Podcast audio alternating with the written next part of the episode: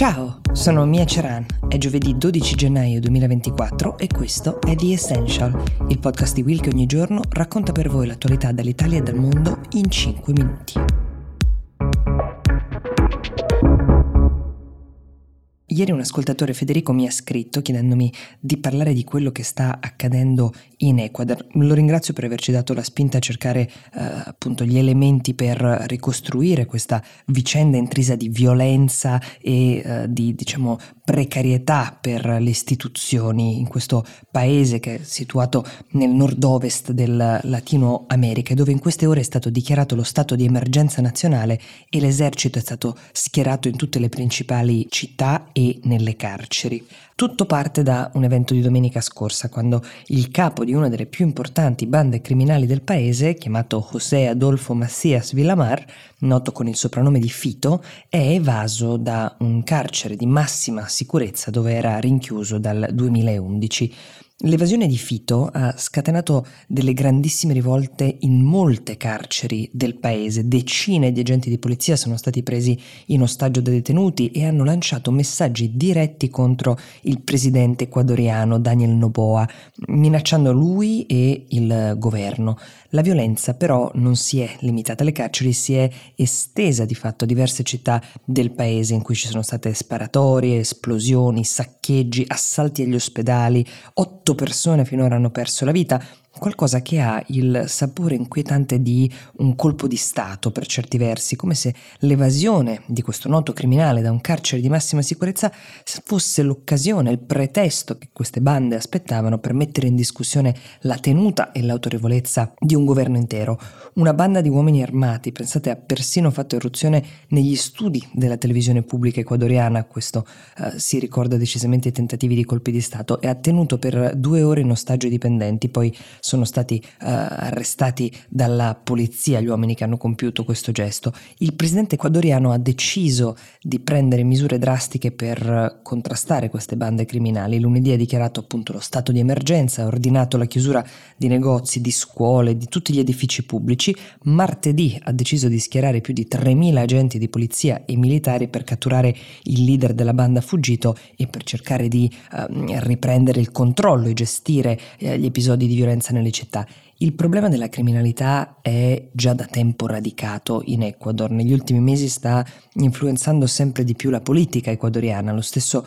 presidente Noboa è stato eletto lo scorso anno al termine di una campagna elettorale segnata profondamente da violenza perpetrata dalle bande che provano infatti a controllare anche la politica. Lo scorso agosto avevano persino ucciso uno dei candidati alla presidenza. In campagna elettorale Noboa aveva promesso nuove strategie per eliminare uh, le bande criminali e un maggior controllo nelle carceri. Secondo gli esperti un quarto delle carceri dell'Ecuador sono controllate dalle bande criminali che fondano il proprio potere soprattutto con gli introiti del traffico di droga. L'ultima ondata di violenze sembra quindi essere una sorta di dichiarazione di guerra proprio mossa alle bande nei confronti del presidente e delle sue strategie contro la criminalità. È un conflitto che per ora mette a rischio soprattutto i civili, soprattutto la popolazione dell'Ecuador che si trova proprio nel mezzo di una guerriglia tra governo e potentati criminali.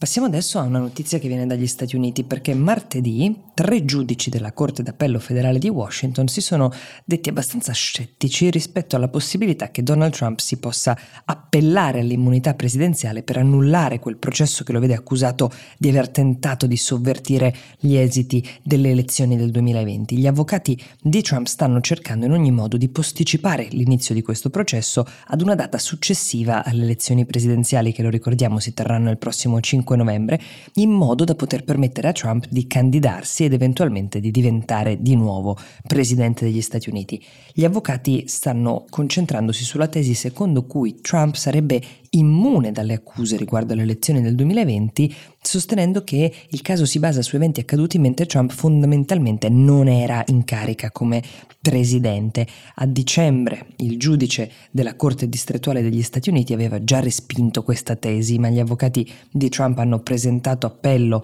a questa decisione, sospendendo il caso fino a quando la questione dell'immunità non si fosse risolta, allungando quindi le tempistiche del processo. Martedì, durante la prima udienza presso presso la Corte d'Appello federale di Washington, gli avvocati di Trump hanno sostenuto che un presidente non potrebbe essere perseguito nemmeno nel caso in cui avesse assassinato addirittura un rivale o venduto segreti militari, a meno che non venga condannato dal Congresso, cosa che nel caso di Trump non è successa. Tuttavia i tre giudici della Corte di Washington hanno espresso diversi dubbi riguardo la tesi degli avvocati di Trump, in particolare uno di loro, il giudice Karen Henderson, ha affermato che è un paradosso pensare che un presidente possa violare le leggi che lui stesso è chiamato a difendere e a far rispettare. L'inizio del processo di Trump attualmente è previsto per il 4 di marzo, anche se la Corte d'Appello di Washington dovesse respingere però l'appello, è probabile che il processo venga comunque rinviato. Molto probabilmente